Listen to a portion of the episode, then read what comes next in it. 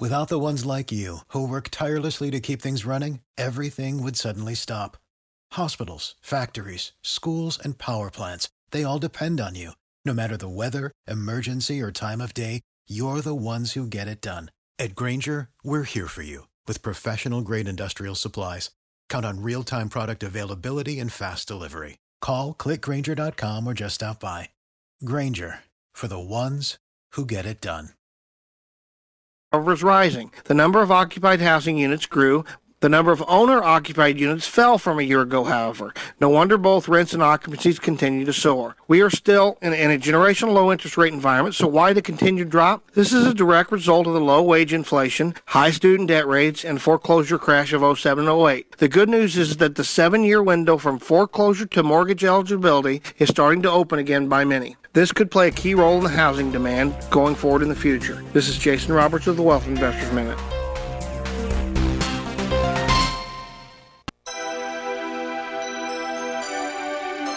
Hey, this is Jim Cornette, the manager of the legendary Midnight Express and now the face of TNA Management, and you're listening to the Jiggy Jaguar on JiggyJaguar.com.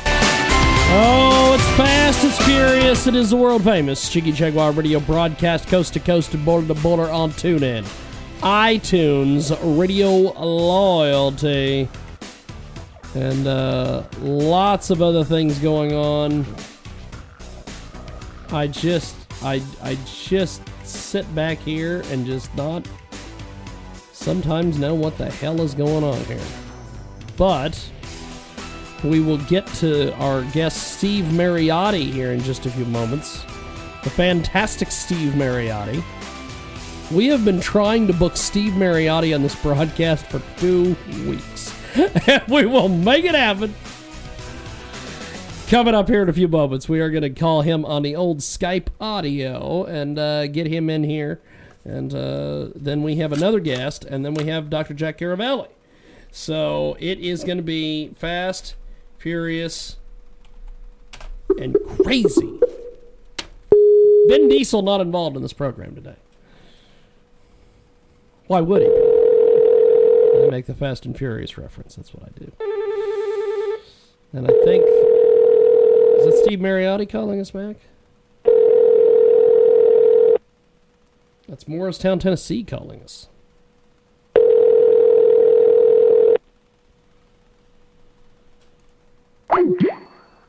So, uh.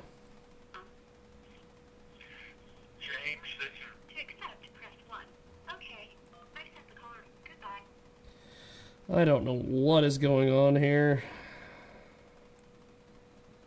Let's try this. Uh, we're going to try Steve Mariotti again. He's a 609 number.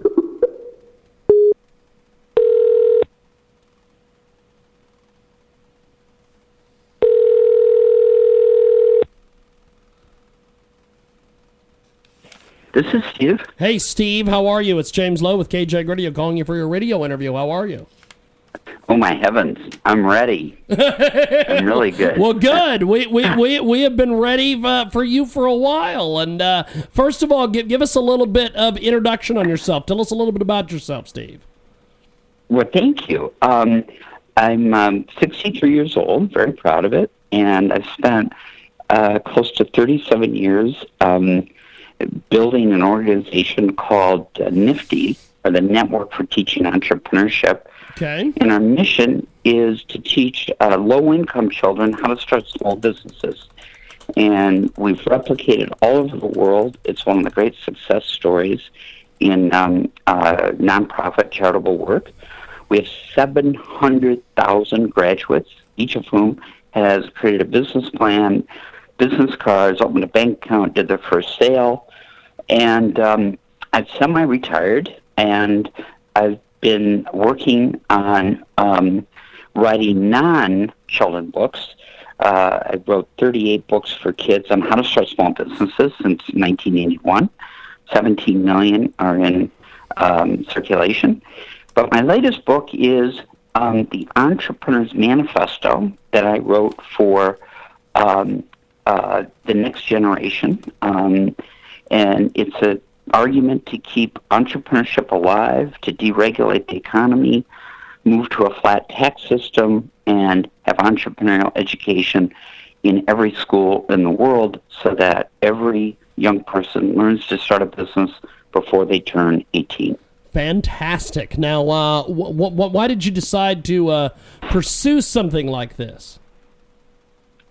Well, I was in 1981. I was um, a young MBA and started a business in New York City. I'm from Flint, Michigan, so I relocated uh, to um, uh, Manhattan, and I had a great little business, uh, manufacturing rep- representative business of manufacturers in the third world that nobody else paid attention to. And I did it for three years. I met people all over the world. You know, I, they didn't speak English, but they all had a product and a vision and a dream, and I just loved it. And uh, 1981, I got mugged in broad daylight and um, became a big issue in my life. Um, I got uh, professional help, thank heavens, from a psychologist, Albert Ellis. And he said, go become a teacher of kids that were living in poverty, uh, similar to the kids that had mugged you, and do it for a month, and your post traumatic stress disorder will disappear get better. And uh, sure enough, March 6, 1982, I became a special ed um, teacher in uh, Bedford Stuyvesant. And then I went to Rikers Island, which is the largest jail in the in the world, actually, right by LaGuardia Airport. For those of you who know New York City, and I ended up doing it for 37 years. Been my field, working with low-income children who really were born into poverty through no fault of their own and had very difficult lives. And I truly believe that those who have street smarts can turn them into business smarts. And that was my whole premise, and I believe it more today than I did when I started in in '82. And um, you know, we've spread around the world the idea that low-income people can fit into markets. That everybody has a career, everybody has a business, and um, it's just a question of keeping tax rates simple and low, regulations simple and minimal, and then teaching people in school how to start small businesses. So if ever they're unemployed or they got a boss who doesn't like them or whatever, they they can opt to start to find a market and satisfy other people's needs, which is what the entrepreneur does. Steve Mariotti with us today, author of An Entrepreneur's Manifesto. He joins us today here on Skype Audio to discuss this incredible, incredible book. Steve left a successful business career in 1982 to become a public high school teacher in New York City's roughest neighborhoods. Mariotti discovered he could reach even the most troubled students by teaching them to run small business. Um, why, why is that you were why, why were you able to do that, my friend? Um, I was able to do it because in the schools that I was uh, hired into, they would have groups of kids that were so difficult and were so anti-school that they didn't have another choice really. And so hiring somebody who said, listen, let's give these children a chance to learn about small business, making money, uh, doing a business plan, and and let's let's give it a chance. Um, the uh, New York City school system, which I spent eight and a half years in, at um, all different age groups, was welcomed me, and I had huge success with children that were dropping out, uh, breaking the rules, and they they, they acted differently um, they started to learn math and and to read and to write. They became citizens of the community rather than hostile to the community. So I think that this idea of teaching low income people how to own assets, how to use those assets to make money by satisfying other people in a voluntary market, I think it's the biggest breakthrough in education of the last 50 years, and I'm really, really proud to be a small part of it. And I think that NFTE, or the organization I founded, or the Network for Teaching Entrepreneurship, now run by Sean Osborne, who's a great friend, a great CEO, um, has changed the paradigm of education on a global basis for low income children. Uh, 30 years ago, if you were low income in America or anywhere in the Middle East or in Europe, uh, certainly in China, you were you were viewed as somebody who'd never ever have a chance in business. You'd be a worker at best. And we said, wait a minute, maybe those kids should have an equal chance to become owners and start a business. And maybe they'll have a special ability in doing it. And 30 years later, I think that 35 years later, um, sorry, I, I, I think we were proven right. And that a lot of people um, uh, use our program around the world. It's been written up in all kinds of journals, and it's just a new approach. And it's been very successful in China. All the prison guards are being trained in the NFTE methodology um, so that they can work with prisoners and get them ready to start a business when they get out of prison. I think that's really a beautiful thing. It is a fantastic guest. Steve Mariotti joins us here in our broadcast 25 minutes after the hour. Thanks for joining us here on our big broadcast, coast to coast, border to border, on TuneIn, iTunes, Radio Loyalty, Red Nation Rising Radio today. Steve Mariotti is our guest. Now, with this book, what's been some of the different feedback you've gotten on the book so far? Um, it's selling uh, incredibly well. Um, interestingly, the sales have picked up um, uh, in the last year, and I think, uh, I mean, like double or tripled or something. I think it's because the word entrepreneur, because of um, President Trump's campaign, came up more, and people heard it more, and then would start thinking about it, and they go to the store and they, at, you know, I've written 38 books. This is my first one for adults, but they would look for the word entrepreneur and and see my book and, and buy it. So it's been a real blessing for the field of entrepreneurship and and for my own belief system that people should read about entrepreneurship, think about it, encourage it, and either uh, be part of a business, small business or encourage the development of small businesses, particularly in low income communities where many times there's none or they're owned by people that don't live there. It is a fantastic guest. He joins us live here in our big broadcast. Steve Mariotti joins us here on our big program to discuss some of the different issues of the day, including his latest book. Now, uh, what do you want readers to take away from your writing?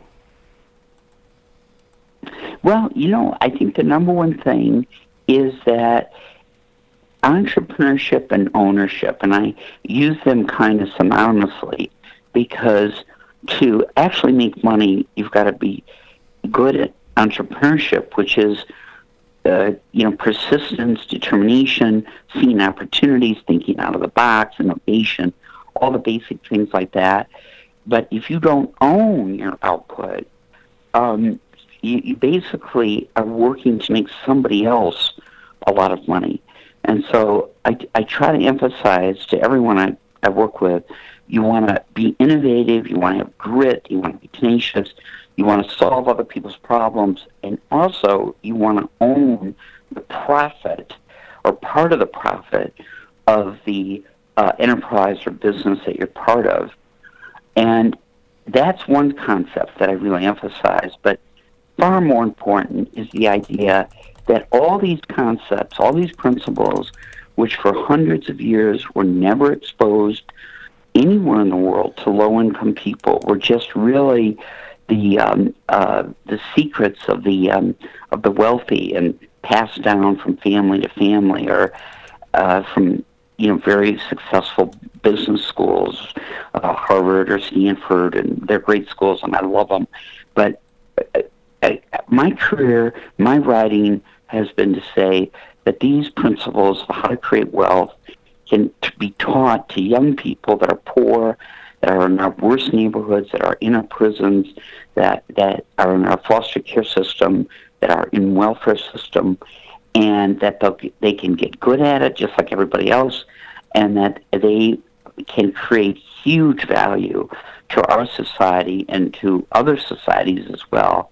And rather than focusing on locking up, we now have the highest rate of incarceration in the world, five times higher than Iran or China. And rather than focusing on thinking about low income people in the sense of they're going to break a law, how do we put them away, and, and creating a whole empire around that, we should be thinking how, what do they know that's unique knowledge? How can they improve their neighborhoods? How do we make it easy for them to start a business, uh, whether it's a lawnmower business, whether it's a repair business of a house or a car or beautification or direct selling business? How do we encourage that so they can create wealth and rebuild their neighborhoods as well? And if we can do that around the world, I think we can eliminate poverty, the core of poverty in a generation. And poverty is like war, it damages everything it touches. It's correlated to every disease, it's correlated to every conflict. It's just terrible. And we want to drive poverty out of this world over the next 30 years once and for all. And I think that'll lead to a renaissance in the creation of wealth and art and democracy and freedom. And um, uh, I think I, I think this could be an incredible century, and I'm really excited to be alive in a small part of it. We've got a great guest with us today. Steve Mariotti is our guest. Steve, I appreciate you joining us today. Uh, what's your official website and where can people pick the book up at? Um, uh, they can buy it at any um, through Amazon is the best place to buy it actually, or order it through Barnes and Nobles. Um, my own website is www.stevemariotti.partners.org. With the Lucky Land slots, you can get lucky just about anywhere. This is your captain speaking. Uh, we've got clear runway and the weather's fine, but we're just going to circle up here a while and uh, get lucky. No, no, nothing like that. It's just these cash prizes add up quick. So I suggest you sit back, keep your tray table upright, and start getting lucky. Play for free at LuckyLandSlots.com. Are you feeling lucky? No purchase necessary. Void where prohibited by law. 18 plus terms and conditions apply. See website for details.